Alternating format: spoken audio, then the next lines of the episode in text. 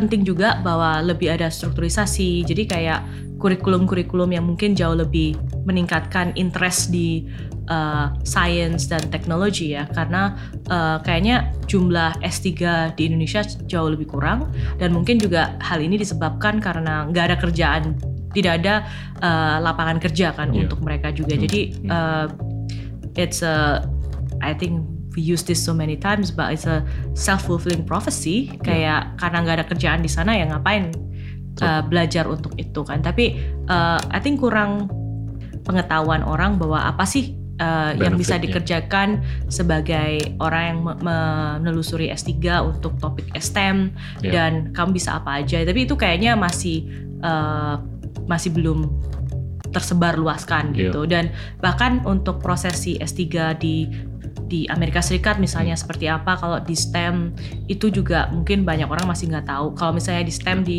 di Amerika Serikat tuh kalau uh, kamu asal masuk aja gratis sekolahnya ya misalnya cool. sekolahnya gratis cool. uh, uh, sekolahnya gratis terus dikasih stipend ya stipendnya nggak nggak banyak gimana tapi cukup gitu kan ya jadi kayak I think um, yeah. kayak banyak yang nggak tahu juga gitu yeah. inilah endgame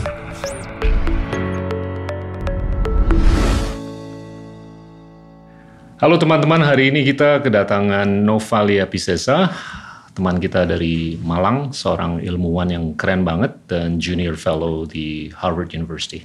Nova, thank you banget. Ya. Yeah. Bisa nice to be here ketemu. Too. ya. Saya mau dengar cerita Anda. Mm-hmm. Anda tuh dari kota kecil di Malang. Mm-hmm. Terus kok bisa ujung-ujungnya nyangkut di Cambridge, Massachusetts sebagai ilmuwan yang terkenal banget? Wah, ceritanya panjang. Tapi uh, ya, jadi saya um, sekolah sampai selesai SMA di Malang, uh, di Santo Yusuf Malang. Jadi itu uh, SMA di Malang yang uh, cukup terkenal, I guess. Uh, banyak juga namanya. I think the other uh, yang nama terkenal lagi Wain, itu Wain Malang. Terus uh, ya dari kecil kan kita bisa lihat juga di sekitar uh, rumah saya atau di sekitar kita itu kalau di Indonesia banyak penyakit yang nggak ada obatnya um, nggak cuman nggak ada apa penyakit infeksi Tuh. gitu kan Sekal, vaksin juga jarang uh, apalagi kalau punya penyakit misalnya penyakit autoimun gitu yeah. uh, seperti lupus atau type 1 diabetes atau multiple sclerosis itu nggak ada obatnya di Indonesia Tuh. walaupun kalau di luar negeri ya ada jadi dari kecil memang uh, melihat bagaimana hal tersebut uh, benar-benar susah lah di Indonesia.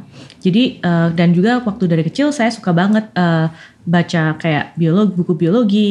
Waktu saya juga sempat ikut Olimpiade Matematika. Jadi sains itu sesuatu yang saya suka banget. Jadi pingin juga like, oh pekerjaan apa sih yang bisa dikerjakan menggunakan ini. Jadi sebenarnya saya pikir mau jadi dokter, soalnya kan itu yang bisa ngobatin orang. Tuh. Tetapi begitu baca-baca lagi, saya rasa kayak I think sebagai bioengineer atau hmm. bioteknologis mungkin lebih uh, punya peran karena kan emang uh, dua profesi ini fokus di riset.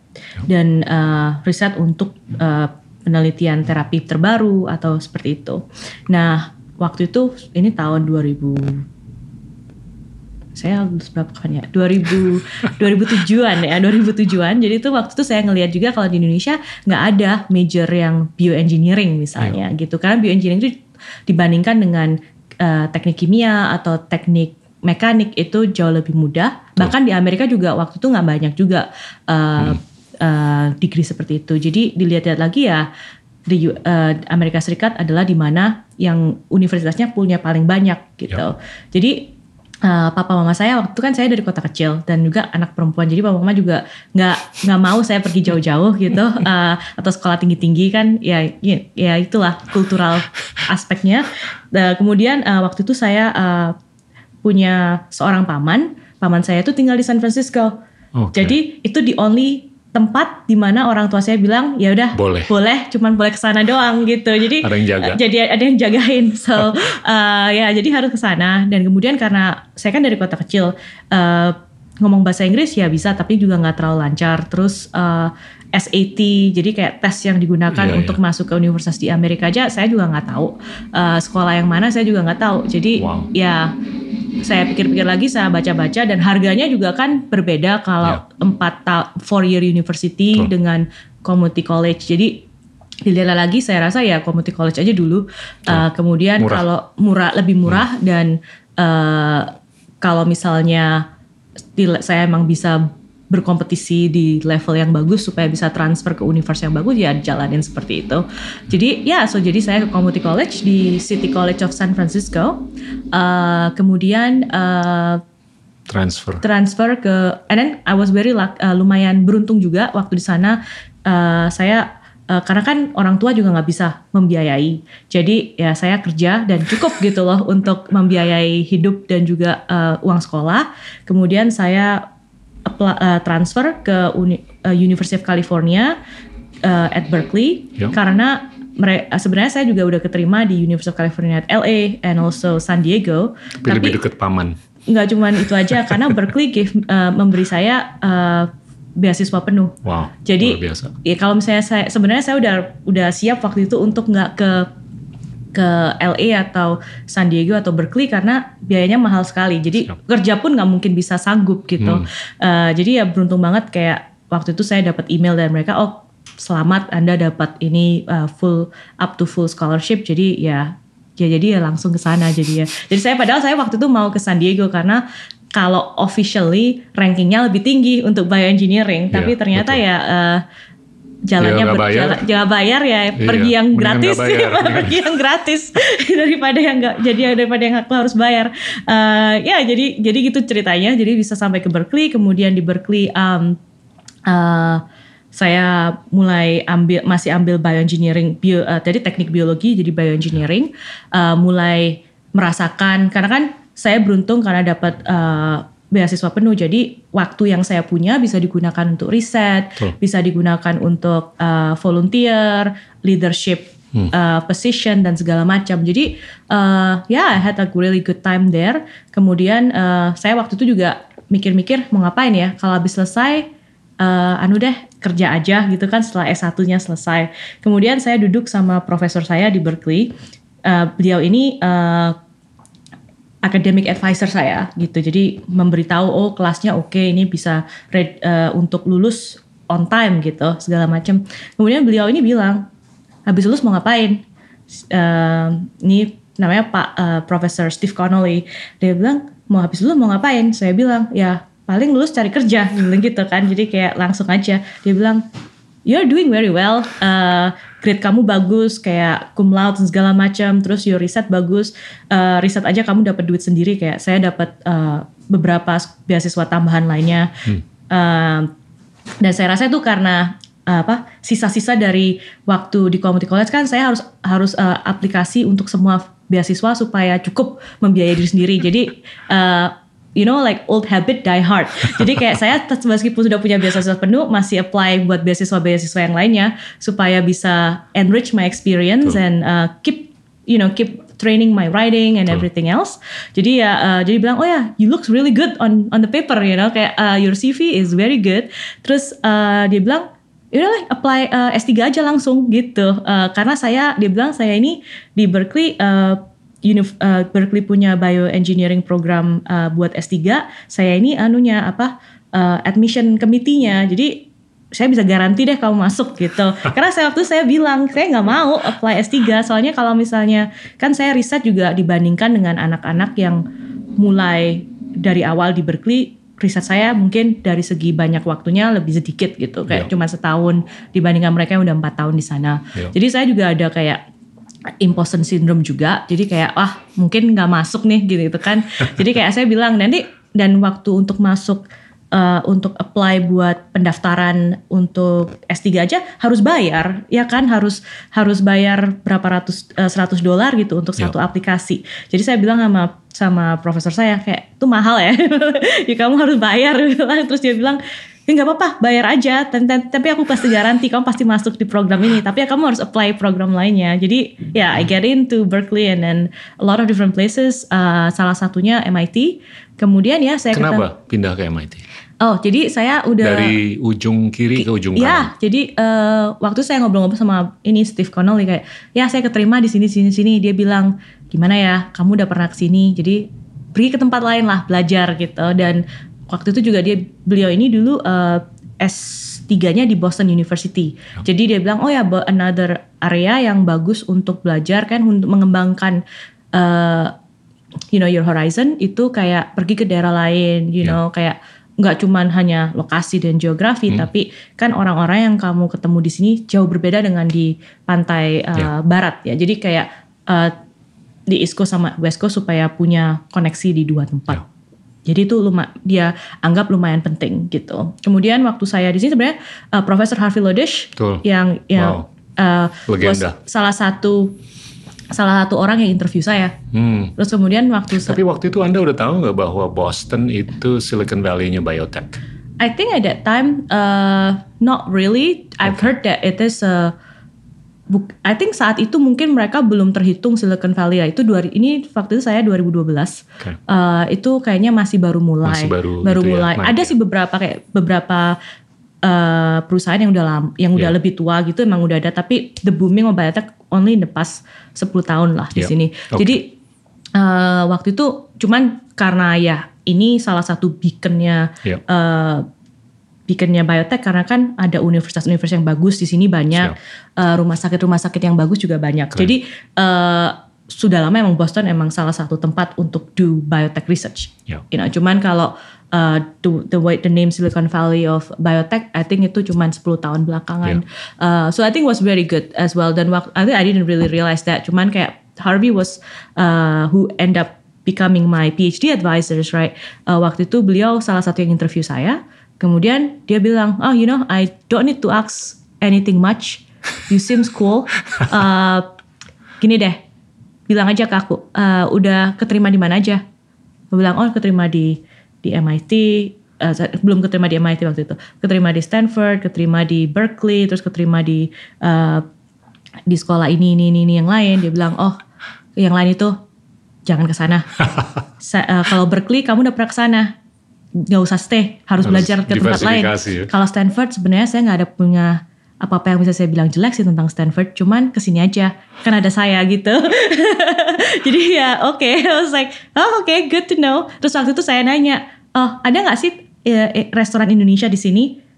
Harvey-nya bilang, ada eh bohong ya ternyata nggak ada sebenarnya cuman kayak uh, dia bilang dia, dia ada bakal ngomong apa aja ya, ya, iya exactly ya udahlah oke okay. saya sounds good aku bilang ya jadi um, ya dan I decide gila loh Harvey ini kan udah mementor dua pemenang Nobel mm -hmm. dan teman-temannya dia tuh pemenang Nobel banyak banget kan mm -hmm. ya yeah.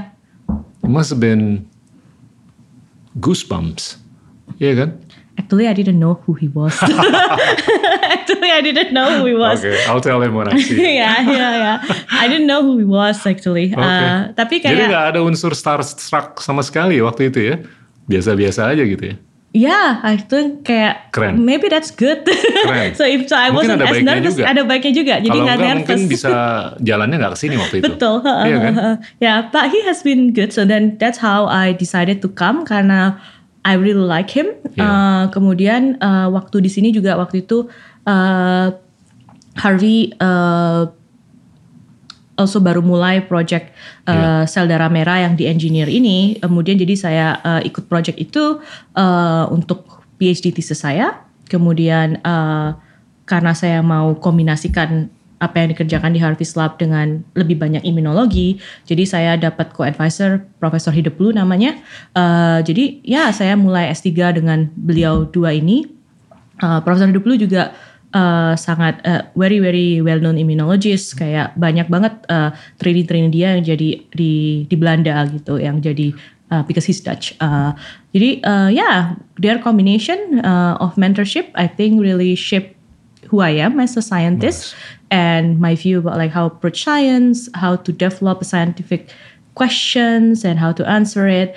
Then at the same time, you know, I think once again I'm really lucky that yeah. uh, our personality itu cocok gitu Matching. saya sama dua orang uh, advisors ini uh, dan projectnya juga jalan dengan baik to the degree that uh, saya file dua paten, kemudian patennya ini di license oleh company yang my professors dua-duanya yeah. co-founders of uh, dan udah publicly traded at the moment.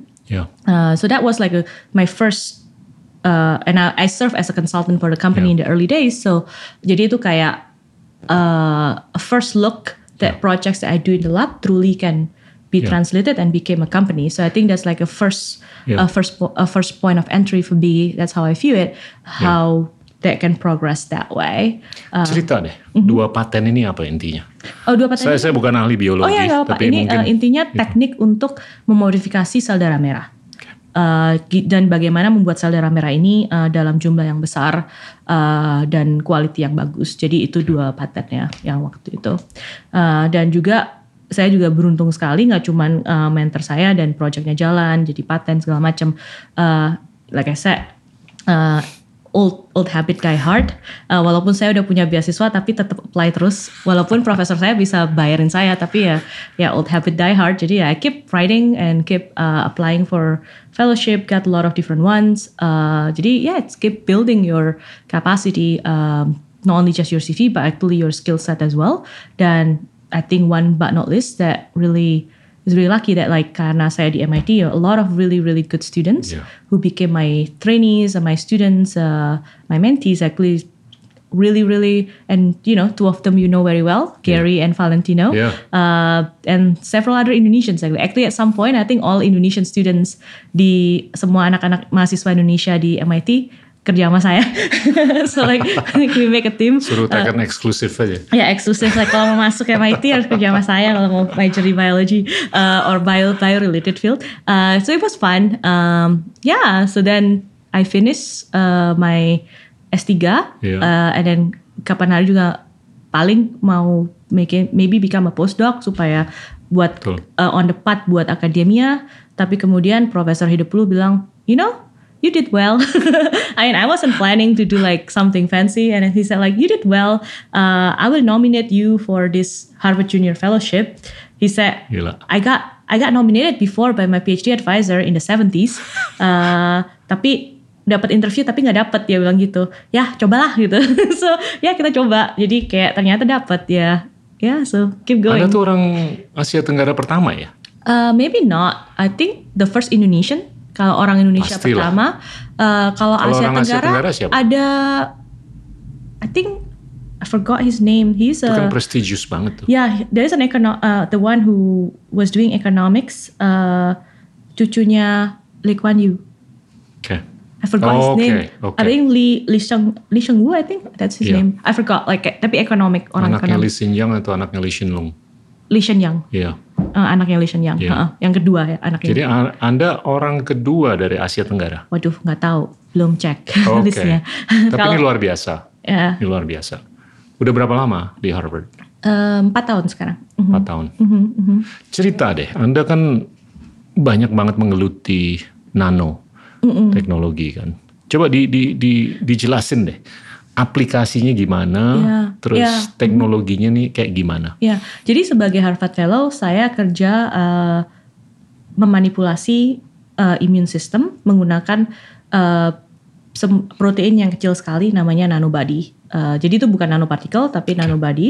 Uh, dan nanobody ini itu uh, karena ke, uh, seperti antibody Uh, tapi di, mereka jauh lebih kecil. Karena mereka lebih kecil mereka bisa dimanipulasi dengan lebih gampang hmm. uh, dan dibuat di bakteria. Jadi lebih murah juga. Tapi bisa dimanipul bisa di, dikeringkan terus dibawa ke mana-mana dengan uh, temperatur yang rendah, rendah tinggi atau, atau tinggi. apa nggak masalah. Jadi sangat fleksibel. Uh, jadi itu kenapa saya mau menggunakan nanobody. Kemudian uh, untuk aplikasinya ini yang saya udah kerjakan. Satu adalah uh, menggunakan nanobody ini untuk penyakit uh, sebagai vaksin untuk penyakit infeksi. Karena waktu itu waktu saya mulai develop asalnya sih mau kerjain malaria uh, yang malaria vivax yang seperti di Indonesia. Tapi Tuh. terus COVID happen jadi ya pivot ke COVID. Ya jadi untuk vaksin buat COVID yang Dan berhasil kan? Ya ya I, Dengan kita tikus dalam tikus kita uh, got really good data uh, oh. uh, in vivo juga uh, ya mudah-mudahan bisa di tapi sekarang kan covid udah menurun juga jadi mungkin bisa kita pivot and aplikasikan ke penyakit lain jadi evolusi itu, berikutnya ha, ha, ha, betul. Hmm. betul kemudian penyakit lainnya lagi yang kita kerjakan adalah penyakit autoimun jadi uh, menggunakan nanobody based technology ini untuk uh, treatment buat autoimmune diseases. Jadi yang kayak saya bilang kayak lupus segala macam. Dan I think it is kind of uh, great karena ini come yeah. come full circle because yeah. you know when I was a kid that's what uh, ini penyakit-penyakit yang saya mau uh, sembuhkan. sembuhkan atau at least bekerja towards uh, and yeah I think it's it's shaping up you know bagus so that's good and then jadi waktu itu sebagai Harvard Fellow saya kerjain project ini uh, kemudian uh, dua sekitar dua tahun yang lalu projectnya hmm. project-project ini kan ya ya kayak bisa saya bilang perlu beberapa tahun lah untuk dikembangkan kemudian sekitar uh, awal tahun lalu saya bilang sama profesor saya uh, Harvey sama Heda kan mereka Siap. my mentor gitu ya hmm. uh, profesor saya ini bilang uh, saya bilang sama mereka kayaknya project ini hasilnya bagus banget kayak kita bisa spin out another company out of this. Jadi, so we filed a patent. Uh, it's still in progress right now, and there's another patent on diff a slightly different aspect of things that also we are filing. Jadi uh, ada dua patent juga, dan sekarang company-nya dan saya Uh, dengan bantuan profesor saya, Profesor Hafi Ludis dan Profesor Hideplu, kita co-founded this uh, Cerberus Therapeutics yeah. that uh, I am currently the acting CEO and trying to build this technology forward supaya bisa go to the clinic and then hopefully benefit uh, people in the world and stuff. I think the advantage of our technology adalah kayak karena saya bilang nanobody itu kecil, murah dan gampang yeah. dibikin. Jadi uh, mudah-mudahan ini treatment dan vaksin yang kita bisa benar-benar bawa ke Indonesia. Ini mm-hmm. ini dalam batas intuisi ya. Mm-hmm. Kalau dengerin begini, mm-hmm. pemberdayaan nanobody, mm-hmm. pekerjaan Anda dengan protein, mm-hmm ini agilitasnya ini tinggi sekali kan. Betul. Jadi ini lebih bisa diberdayakan untuk evolusi penyakit ke depan kan. Mm-hmm. Di mana efisiensi, efektivitas penyembuhan mm-hmm. itu semestinya bakal meningkat kan ke depan. Mm-hmm. Jadi kayak dan mereka kan bisa di dengan uh, pengetahuan yang baru tentang virusnya yeah. sendiri atau tentang uh, manusia punya imun immunology, immune system. I think banyak kombinasi arti kayak immune engineer, teknik immunology yang untuk modifikasi human immune system will be better. Mm -hmm. Keyakinan Anda gimana untuk ini bisa nyembuhin evolusi dari COVID-19 ataupun penyakit-penyakit autoimun ke depan? Ini bisa menjadi apa ya? Senjata pamungkasnya nggak sih? Yeah, that's the hope. Uh, the hope ya. Yeah, but we only can tell uh, by doing the experiments. Betul. Dan sekarang kita udah mulai uh, menyelesaikan tikus uh, eksperimen di dalam, I think tikus is rat, right? Yeah. Tinggal mencit, mencit. I think that's what in mice is mencit, uh, mencit. Uh, kemudian ceritanya nanti uh, kita bakal berusaha untuk ke non human primate karena kan tesnya so. harus benar-benar uh, structured. Yeah. dan hopefully in in a few years or a year in two three years hopefully bisa ke clinical clinical into human and yeah commercialization like wow. yeah. That's the hope. Ini ini life changing loh. Ya kan? Hopefully kalau berhasil. Yeah, yeah exactly. Yeah. jadi anda udah ada dua paten terus sekarang berapa yang work in progress? Dua. Dua lagi. Mm -mm. luar biasa. Terus apakah Anda akan berada di dimensi ini terus, nano body, atau no. Anda udah melihat ada prospek-prospek lain? Ada prospek-prospek lain. I mean, waktu saya S3 kan itu cell engineering. Jadi, um, I think kalau training after many years, you should be able to like, you know, see an opportunity and apply different technique, uh, apply different knowledge to like to assess like uh, how to address certain problem. Jadi, uh, it just that it so happened that this is what is befitting for this certain application that we want to yeah. solve at any given time. Tapi kayak yeah, of course there are there are other technology that will be developed, that we will develop, that yeah. we will keep going forward with, uh, dan untuk aplikasi-aplikasi berbeda. Jadi kayak yeah. you know, it's not like one pill cure them all, right? Betul. Jadi kayak it depends on the application that we envision. Kita akan merasakan ya dua setengah tiga tahun terakhir ini bagaimana banyak sekali yang kepleset mm-hmm. karena COVID-19. Mm. Dan salah satu kendalanya adalah biaya yeah. untuk mentransportasi dengan temperatur yang rendah mm-hmm. sekali. Mm-hmm. Bahwasanya apa yang Anda lakukan ini jauh lebih tinggi agilitasnya. Mm-hmm. Mm-hmm. Efisiensinya jauh lebih tinggi. Iya, benar. Mm-hmm. Ini coba deh dibungkus dalam konteks gimana temuan Anda tuh bisa membantu banyak sekali teman-teman kita bukan hanya di Indonesia tapi di negara-negara berkembang atau negara-negara miskin. Mm-hmm. Apa sih yang paling bisa dianggap sebagai low hanging fruit? Ya, jadi uh, I think vaksin yang saya bikin misalnya atau uh, treatment untuk autoimmune disease. Misalnya tentang vaksin yang dibuat itu memang uh, bisa ditransportasikan dengan temperature biasa atau iya. tinggi yeah. bahkan dan bisa dibuat sebagai bubuk jadi di lyophilize. Jadi uh, transport juga gampang. Dia tinggal tambah air aja maksudnya gitu kemudian diinjak. Uh, kemudian uh, jadi ya I think banyak banyak sekali sih sebenarnya penyakit-penyakit vaksin itu yang bisa di tackle dengan vaksin tapi kan uh, kebanyakan penyakit especially di developing country itu nggak akan di develop di sini. Yeah. Karena kan ya it's not their problem, you know. Jadi I truly hope kayak teknologi seperti ini tuh bisa dibawa ke negara-negara seperti itu hmm. uh, supaya kita bisa menggunakannya untuk infectious disease tertentu di negara tersebut. Jadi kan kalau misalnya ada kayak saya bilang Vivax malaria atau apa itu kayak di sini tuh nggak banyak yang kerjain karena kan nggak ada nggak ada penyakitnya um, nyamuknya beda iya nyamuknya beda jadi uh, jadi ya tapi ini bisa kan bisa ya, ya, untuk bisa. malaria kan ya ya bisa karena bisa. itu prevalent sekali ya kan? jadi itu salah satu project yang saya propose sebenarnya barusan saya dapat L'Oreal for Women in Science uh, congrats loh ya in Indonesia itu hmm. proposalnya is on uh, utilizing aspect of this technology for malaria application yeah. oke okay, ya. ini kita mau pivot nih topiknya saya saya ngelihat anda tuh sebagai manifestasi dari kesuksesan seorang wanita, mm-hmm. ya kan? Dalam sains, ini kan kalau kita melihat tokoh-tokoh sains nggak banyak lah mm-hmm. yang bersinar, mm-hmm. mau Ada Lovelace, Marie Curie, mm-hmm. dan lain-lain. Apa sih yang menjadi kendala secara sistemik? I think uh, kultural. Uh, masih banyak sekali kan, I mean, bahkan waktu saya masih kecil juga sering dibilang kayak jangan pinter-pinter nanti nanti nggak ada nanti suami. susah cari suami. Uh, married? Uh, ya, yeah.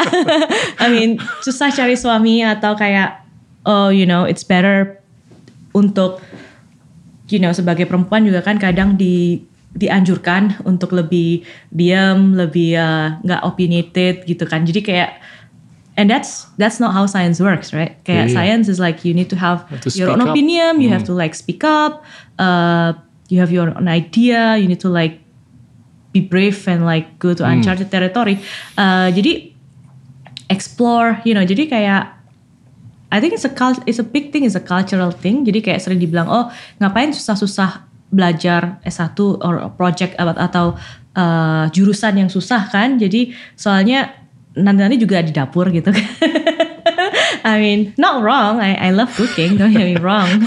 Uh, and like, I think the scientific training helps a lot in the kitchen. To be fair, like uh, how to do like, you know, we can I can do eight Indonesian dishes in like one hour. Pakai nanobody. Enggak pak, ya. To some degree, you know, like how you plan your experiments in the day, apply in the kitchen or at home, you know, like so. So ya, yeah, jadi kayak, um, I think that's one thing. I think cultural, there is a really different expectation. Yeah. Uh, jadi kayak definisi, I think bahkan definisi of success in yeah. women and men are very different. Kayak economically successful for women is, I don't know, I think it's useful. And you know, to some degree, there are jobs that are in science that are very interesting. Is that waktu S1 misalnya misalnya di sini aja nggak usah jauh-jauh ke yang negara yang udah maju aja kayak S1 you know. Misalnya angka perempuan versus laki-laki itu misalnya in science it's still like about 50-50 you know it's not bad nowadays. Tapi begitu ke S2 ke S3 I think there are like a, a huge drop uh, dan nggak cuma itu aja S3 mungkin sekarang udah lumayan oke okay, tapi kayak leadership you know kayak siapa yang jadi profesor siapa yang jadi uh, it's a it's a cultural thing kayak juga kayak pressure di dunia barat pun. Di dunia barat bukan pun. di Asia ya ya, ya. I think there's also a lot of even in dunia barat there's also prejudice kayak or bias kayak oh ya yeah, woman begitu you know I mean to be fair it's not it's biology right as well. Kayak the fact that when you are pregnant it's it's a it's huge toll on your body. And I think that uh, it is like it does definitely affect your productivity. Yeah. and I think that and then like childcare uh, itu juga biasanya perempuan yang you know have to be more uh, invested in it because you are the mother. So I think there are you know along the way since you were a kid there are a lot of banyak banget cultural hmm. barriernya sebenarnya. Hmm.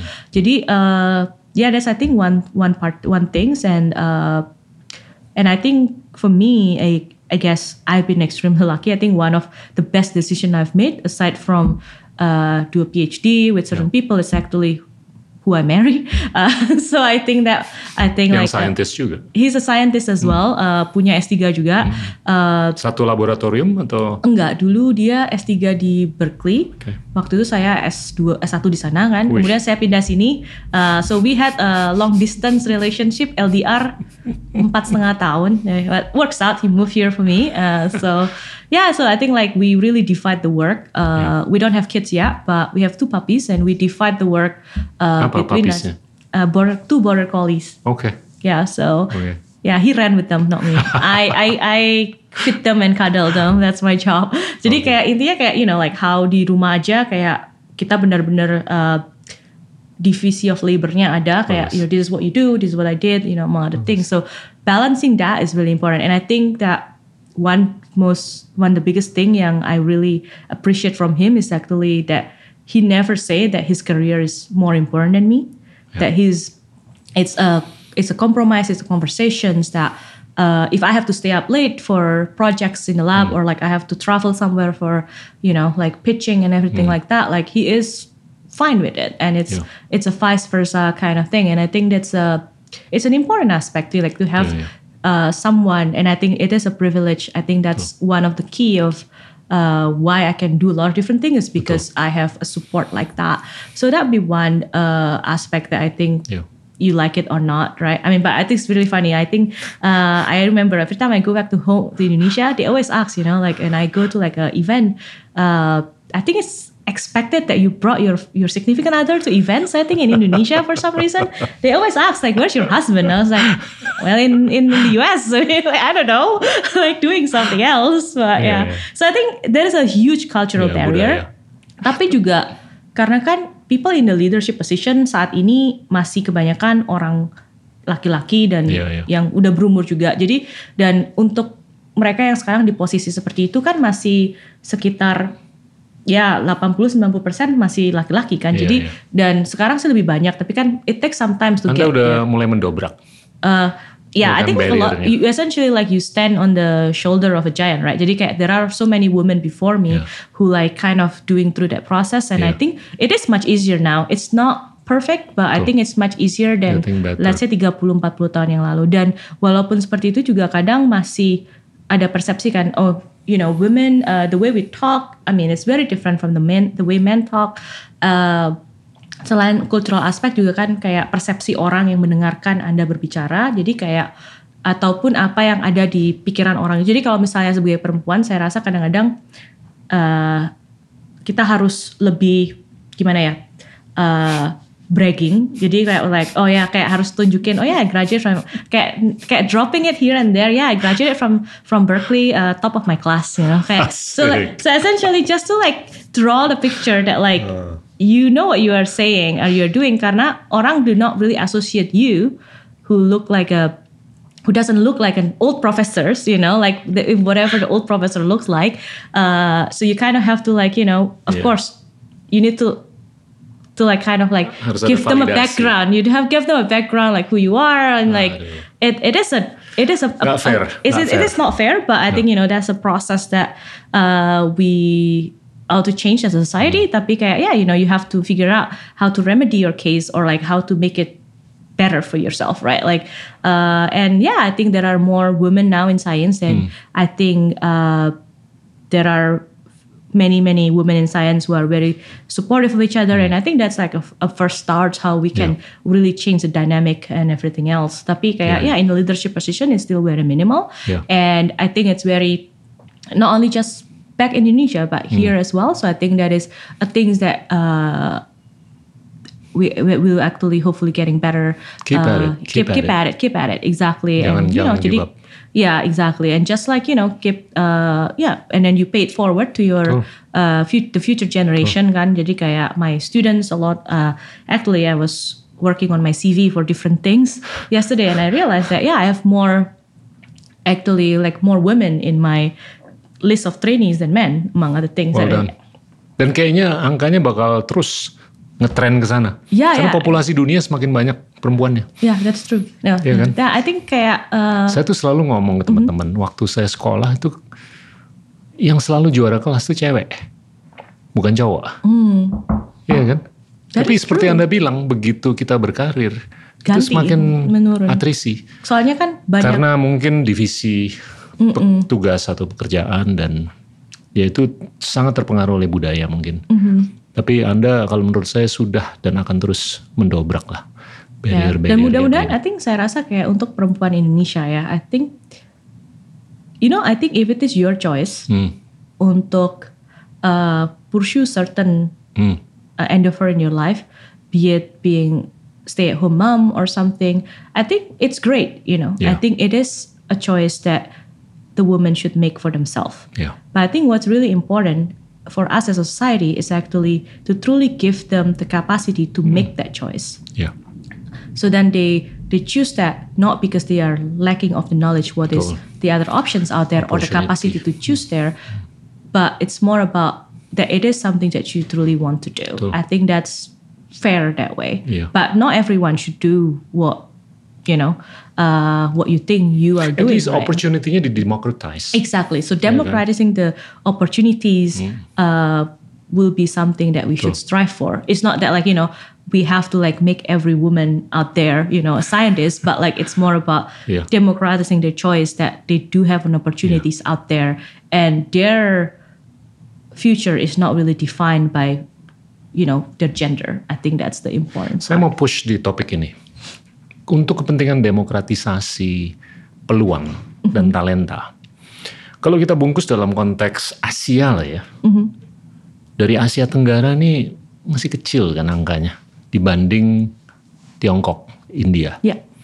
Terus kalau dalam konteks Asia Tenggara, Indonesia yang semestinya itu terbesar, 43% dari populasi Asia Tenggara, representatifnya itu enggak Betul. proporsional dibanding Singapura dan akhir-akhir ini Vietnam. Nah ini gimana nih ke depan? I think it's once again uh, kayak I think China and India, I think Vietnam to some degree and Singapore have a long history of uh, a long history of science, cult, you know, like Scientific pursuit. scientific pursuit, Yeah. uh, high scoring exam pursuit. Because back in the day, that's how you get a good position, kan ya? Okay, I mean, you, you they get like this, like everyone can take the test and you can be like the governor of some sort, right? Like, jadi kayak you know, it's a it's a millennium millennium long uh, history, you know. Jadi kayak it's a habit already, right? I think they really put a lot of uh, uh, I'm not saying this is the right way, right? Culturally, karena kan it also shaped the mindset of of the the entire country, right? Kayak oh hmm. harus tesnya bagus kan intinya hmm. kayak it's it's not also like not what science or what learning should be, right? Yeah. To some degree. Tapi kayak there is like a there is a advantage of that that like you know putting so much effort, hard work for a long term gain.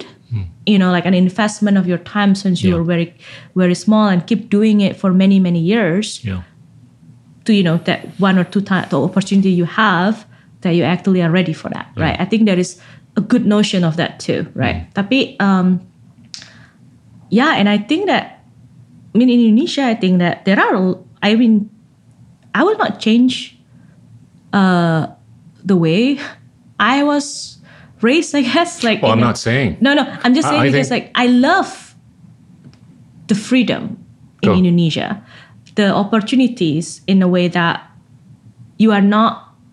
I mean, yeah, we have to take the test, but the test wasn't too difficult, you know, like or you know, like was it wasn't like drilled onto you the way Yeah. it is drilled in other countries. Ya.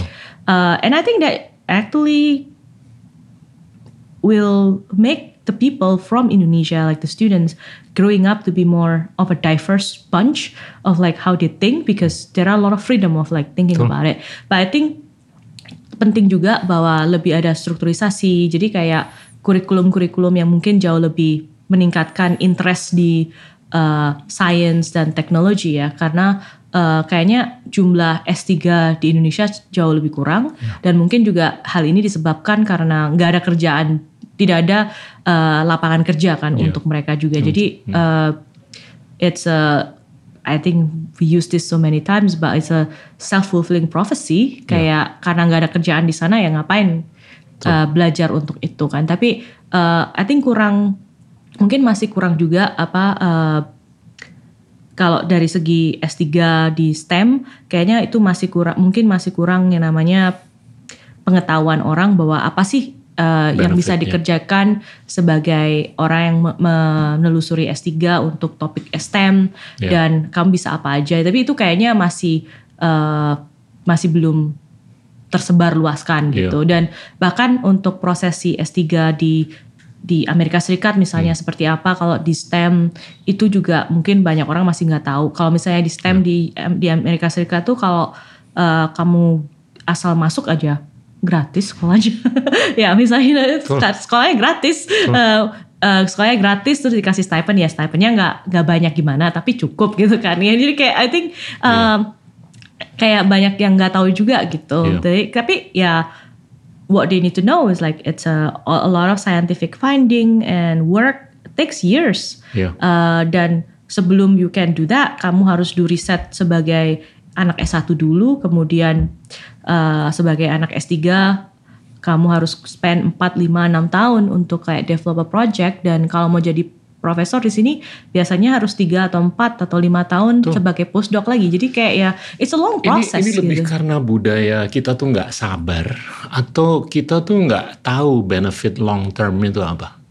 Kayaknya, kalau kita investasi di STEM. Tapi kayaknya mungkin nggak tahu juga karena we haven't experienced that right. What's the benefit long term? Yeah. Uh, dan to be honest. Carinya yang quick fix, quick fix aja gitu. I think it's a, well this is the thing right. I think uh, our country, in my personal opinion, I think is in the changing mode right. Karena you know back in the day kita kan as a country we are very young, yeah. right. Jadi kayak we we do need to to prove. You know I always said di mana aja kayak I think doing science in the laboratorium or bio, you know like hmm. what we are doing here, it's a privilege. Yeah the fact that Amerika itu seenggaknya punya banyak banget funding untuk riset, hmm. untuk bio whatever you know STEM related yeah. field.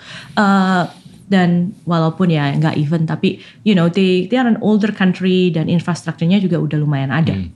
Kalau di Indonesia kayaknya mungkin it's even way more of a privilege karena you know infrastruktur kita juga masih dibangun you know kayak which is yeah. I've seen the difference actually in the past few years you know yeah. in my hometown as well uh, infrastrukturnya masih perlu dibangun untuk kayak you know easy access dari satu yeah. kota ke kota yang lain jadi mungkin karena jauh lebih banyak problem yang harus di resolve before you get there yeah. um, but we are in the transitioning phase kan jadi kayak we were a poorer country back in the day waktu baru yeah. mulai dan um, dengan luckily kita punya banyak you know resources uh, hmm. natural resources we can build our country to begin yeah. with yeah of course there are a lot of hiccups in between but you know we are getting better and i think there are more and more people who are really committed to like build the countries and i hmm. think that is really really uh, comforting hmm. uh, terus now I think we have more and more income from yeah. like different aspect. So maybe in the next few years is a time to like really build something that we have seen it as a privilege. Hmm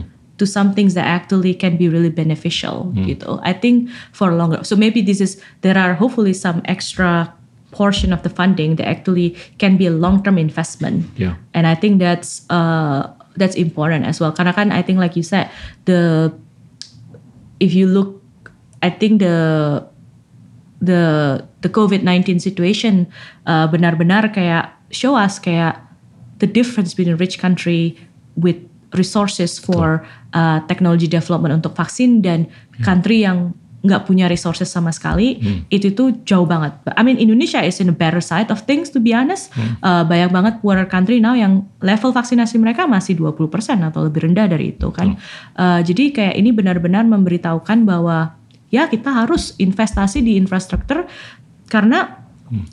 when uh, this kind of pandemic happen hmm. you are on your own at least in the beginning right hmm. you have to like to solve your own problem so jadi ya I think mudah-mudahan ada lebih banyak investasi ke arah situ yang yeah. you know kalau misalnya we develop drugs you know uh, it takes three or four three two three years in the preclinical stage kemudian beberapa tahun lagi untuk phase one clinical trial. Jadi kayak intinya return maybe like seven or eight years, you know, kayak something like that, yeah. right? Kalau everything works completely, yeah. right? Tapi kayak you know, uh, so so I feel like there are a lot of this kind of things that uh, I'm not quite sure, you know, like if you talk about venture capital or like uh, government investment, whether itu sesuatu yang akan terjadi karena kan uh, tergantung yeah. tergantung kayak you know like they always want return right like what is like this kind of what kind of funding actually need to be allocated for that for the purpose of like a long term return rather yeah. than a short term return yeah. so I think there's a long way to go it's not that we could not I think we yeah. we just need to start somewhere uh, to catch up at the end of the day okay. uh, yeah no jelas uh, saya mau pivot sedikit deh karena anda sebut kata-kata seperti venture capital dan segalanya. Anda tuh sekarang sebagian sebagai scientist, sebagian sebagai CEO. Mm-hmm. Gimana tuh rasanya? you, you feel like you have a split personality or? To some atau, degree ya.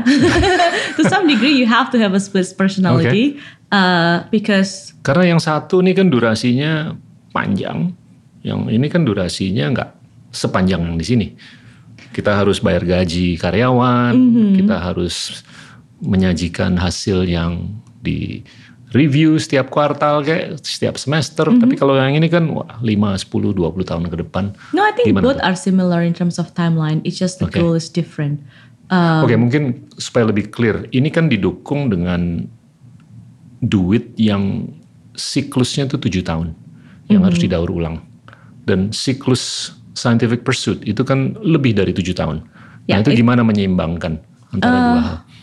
I think first uh, get good people around you. Okay, good. I think that helps a lot. I mean, you know, like I can't do it all by myself. Uh, I think you, you have good people around. Exactly. You. you have to know how to delegate uh, things that you have to make, but also like you know the metrics of making the decision from yeah. one part to the other is very different. Yeah. Uh, untuk, but like I said, you know, like I think I've been I think I should reiterate the fact that yeah, saya is I'm very lucky that I think I have made a lot of good friends along the way, that yeah. colleagues along the way that are also like a lot of students who are very excited, who are very driven, who like really help in a lot of different way. Uh, so so yeah, I think like getting help is important. Like working with people you like is really important. And people who can match your uh, your interest and your personality. So I think you should surround yourself with that because you know, like I don't do every detail of the things in the company and every details in the in the academic lab. I will say so. I mean, like you know, just like at home, right? You need a partner of like you know whoever. so I think that like it's important to like surround yourself with like very competent and very good. And I think this is one of the reasons why Boston has been very great. Yeah. Karena how many you know how many places on earth that oh. you can find like so many Gila great scientists, you know. Talentanya luar biasa. Yeah, talenta talenta in biotech kasih in Boston, you know. Jadi hmm. kayak I think it's very uh, fortunate that the location matters to some degree, or if so makanya kalau misalnya we want to build a biotech infrastructure, there are a lot around it that you need to build. Yeah. Uh, Ekosistemnya udah luar biasa. Betul, betul. Ekosistem scientific, ekosistem financing, mm. ekosistem translationalnya. Mm -hmm, ya kan? mm -hmm. Talk about translational. Yeah, uh, I guess let's finish the first yeah. part first. Like, jadi, yeah, so I think like as a CEO, yeah, I mean, so, but the thing is that like, you know, the way you direct the people in like both sides will be different karena uh, in here we have a set goal to like get this to the clinic as soon as possible. Yeah. Uh, well, for experiments, some of the steps are similar, right? Yeah. Because it's some experimental problem. But like for the scientific, like academic pursuit, I think it's more about the training of the people, uh, more like scientific publications. So I think that the and like different kind of funding that you can actually accumulate. So like the timeline is the same yet different in different ways. So I think yeah, you have to uh, work with people. You cannot do it all, and I think that is a big part of it. Um, yeah, I think that's pretty much it for that part. Uh, and you're saying about translation in what uh, in which part? If you've done, if you've said many times or a few times about wanting to do translational science. Yeah. yeah again. So that's essentially the re- one of the biggest reasons why uh, I set up the company because it's based on the yeah. work in the science that we develop in the lab. Yeah. Tapi, you know, kalau di scientific pursuit di lab itu biasanya kayak trying to find something newer, uh, discovering, uh, nggak nggak apa kayak develop a product, right? Tuh. Jadi uh, on the that's why like I think the company was really great as a complementary aspect untuk this academic lab karena this is where we actually push uh, push forward yep. the technology that we have developed in the lab untuk kayak you know optimization, safety, toxicity, mm. and you know like different part that actually needed before this can be tested for efficacy in human. Okay. Jadi yeah, I think that's how. I mean, one way of doing it, if you don't have your own company, is working with a sell your patent somewhere else. Hopefully, they pick it up. But usually, I think the good thing that you set up your own thing is that like you have yeah, more you have say, more control. more control about like okay, let's do this, right? Like not just it's sitting in someone else's desk, but yeah. Mm. Nova, end game-nya Anda tuh apa sih? Uh anda usia 34. Mm -hmm. Ya kan? Anda ngelihat 20, 30, 40 tahun lagi tuh gimana sih? Ah, ah. Mungkin udah 100 paten, mungkin udah. I, I don't think that's the pursuit, but like, um, I think. Karena saya ngelihat Anda tuh sangat berkapasitas untuk menjadi ilmuwan, tapi juga untuk memimpin organisasi. Mm. Iya kan? Mm. Dan dua-duanya itu kalau diramu dengan baik, benefitnya luar biasa yeah, untuk I, masyarakat luas. Yeah, I think um, my experience sebagai you know like running an academic lab area thing and also uh, being a CEO of a company, I think it's really complementary. You know, there are things in academia that I think should change. There are things seperti in, uh, seperti kayak uh, I think like the notions of um,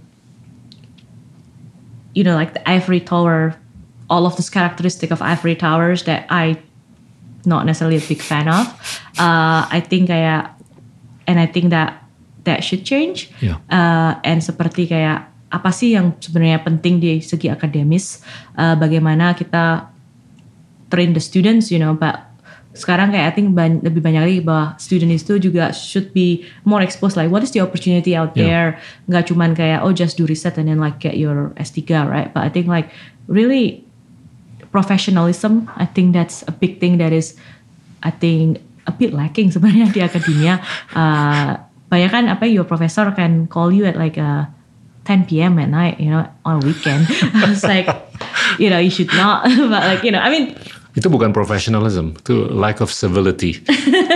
I mean, you know, I mean that's like I'm, I don't mind to be fair, you know, but I feel like it's also a learning process that you need to really know, you know, where people are, and I think to to help understand that. Uh, so yeah, I think banyak banget sih kayak I think, and also academia exactly can be kind of slow yeah. in like getting, you know, like how the grant processes are, terus kayak uh, what kind of projects that, you know, how a starting graduate student should work you know kayak uh, try a lot of different things and like I think how to repackage that I think that yeah. is like with more goal oriented ideas about uh, from the very beginning I think from the very beginning you know kayak I think we should have lebih banyak uh, conversation lah dengan your future student. Kayak oh yeah. what is your goal? You know like a, a goal oriented thing is like I think it's a bit lacking in academia yeah. I think like it's much more well defined in in a in a company setting. Karena kan well there is a deadline man. You have run out of money you're dead right? Like you know so I think there is like there is like some kind of aspect that I think can be merged together.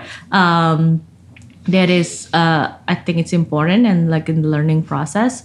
Uh, so I think that is that helps the way I think and I think I would like to do both as long as I could nice. uh, and see how that goes and hopefully a big part of uh, a big part of it actually I can copy it in Indonesia, like you know, like along the way. I think that's Pasti. what I would like to do. So, so we will see. but yeah. yeah. you know, like it's yeah. a it's a long uh, it's a long game. It's a long game. I've been thinking about trying to like you know really get biotech to Indonesia since I yeah. was 22. So like it's been 12 years now. But you know, like the more you gain experience, the more you know what is possible and what is not possible. And you get to know more people, you met yeah. more people, and I think you get more support along the way. Yeah. You have like, you know, my, you know, like a lot of my students now will hopefully soon get their PhD, their MD, or all of their other trainings. So, you know, we'll be ready soon. Hopefully, that's kind yeah. of the whole idea. Yeah. Saya tuh sangat berharap Anda tuh bisa jadi orang Indonesia pertama yang bisa ngajar di MIT. Ooh, atau di yeah, Harvard. That's hard. that's actually really hard.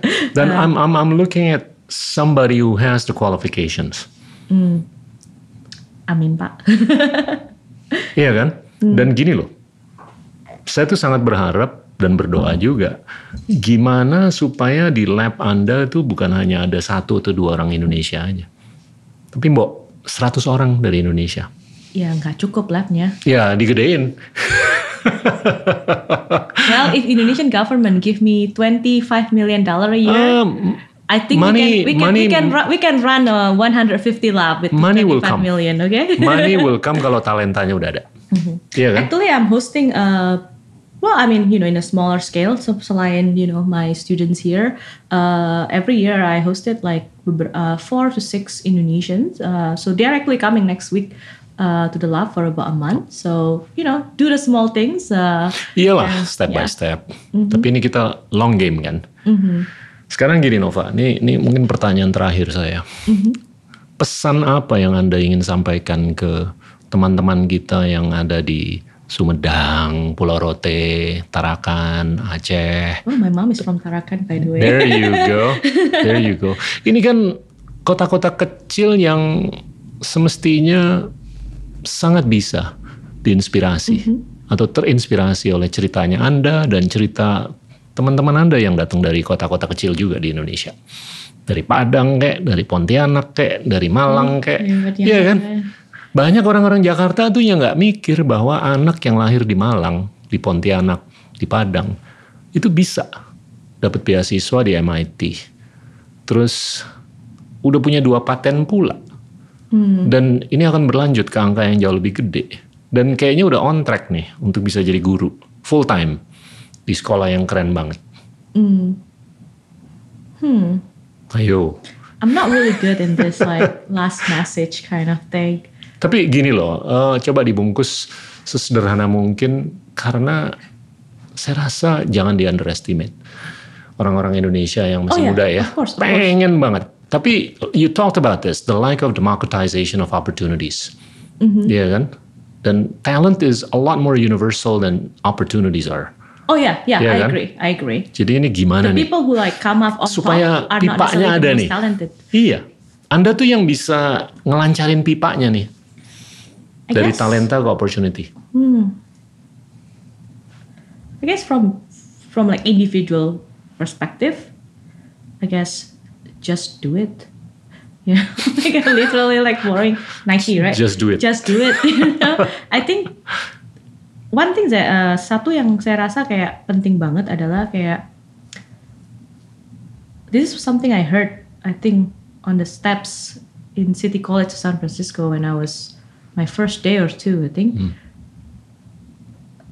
If you find a closed door, find an open window it's like a quite random things that I was I think I was just walking randomly and hear that I was like oh well that's actually a good one I mean like it's pretty yeah. simple jadi kayak ya jadi uh, kalau ketemu pintu kalau pintunya ketutup cari jendela cari jendela aja yang terbuka yang terbuka jadi kayak and you know just do it keep doing what you're doing uh, karena kayak working hard working smart finding opportunities I think that's where your luck will come along. Yeah, and you can't predict dan juga I mean of course you know like you have to appreciate to be lucky uh, to try to find these opportunities.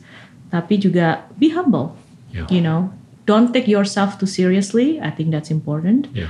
Uh, forever learning you know. Enjoy. Enjoy yeah yeah. Don't don't take yourself too seriously. I think that's a very important message. Yeah, uh, yeah yeah so keep doing I mean I don't think I have a specific mes messages karena different problem need, need different solutions. So you know I think but try your best and that's that's okay. Ya dan dan anda tuh cerita yang luar biasa kalau menurut saya dari Malang ke community college siapa yang mikir Iya kan bisa nemplok di Berkeley. saya juga nggak mikir. Nemplok di MIT, nemplok di Harvard, udah buka dua paten, terus udah membuahkan perusahaan-perusahaan biotech yang keren banget. Tinggal ini gimana bisa diviralkan, ya kan? supaya ada ribuan Nova mm. dari Indonesia. Mm -hmm. Then I think you'll you'll you'll be proud of that. Oh yeah, kalau yeah. itu kejadian. I think that's something that, like I said, since I was 22, uh, I want to like bring more Indonesia here. Betul. I'm trying to I've tried to raise money so many times, and yeah, I mean, I submit a lot of proposal to different people in Indonesia. You'll be surprised dengan and, platform ini suara anda akan jauh lebih didengar. And you know, like, I mean, Valentino know, right? Since uh, since I was like I was with you. Like I told you, oh, I'm trying to get these students, these students, and we tried to. I I wrote so many grants to Indonesia, like some government official and stuff. Never happened. Hello, tolong uh, dengerin ini ya. so like you know, I tried. I mean, like that's uh, and things are getting better now. So we'll Bagus. see. Like you know, that's you you like I said, you know, like keep doing it and never get, you know, because you know, I think the reasons why I never give up, you know, like keep doing this, like one one step at a time.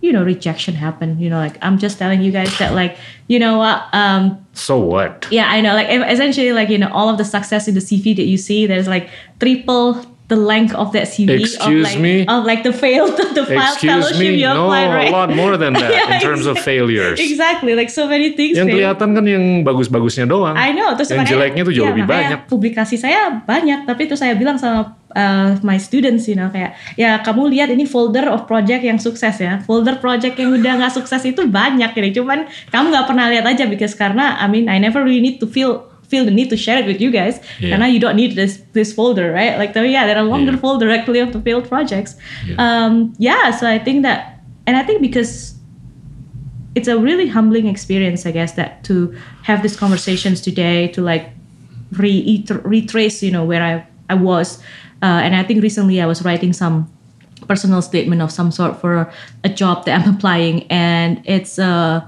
yeah I mean like you know going pat going back uh, from the beginning when I started in community college and you know who I encounter, what I did. I think it was uh, you know it kept me grounded and it yeah. reminding me that you know like there are multiple steps there that can go wrong and yeah. it I was very lucky in a way yeah. and I think that that's why you know like for this effort to bring more things to Indonesia like I feel like I failed a couple times, you know, like or bringing more Indonesian here. I failed a couple times, but you know, like I think that I was there and it was difficult, and I happened to figure it out. I think that hopefully we can make it a little bit easier for the yeah. next generation. And I think that Amen. what we should do is actually that once you are in a certain positions that a privileged position, to be honest.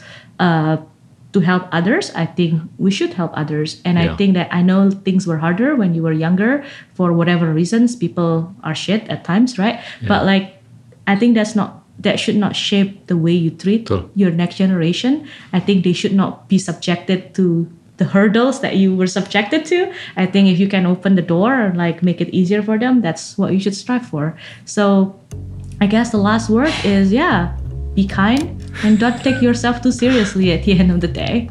Yeah. Continue the Cinderella story. That's, I think, the hope, but yeah. we'll see. Yeah. Thank you, no, Nova. You're welcome. Thank you for the time as well. Teman-teman, itulah Nova dari Malang. Terima kasih.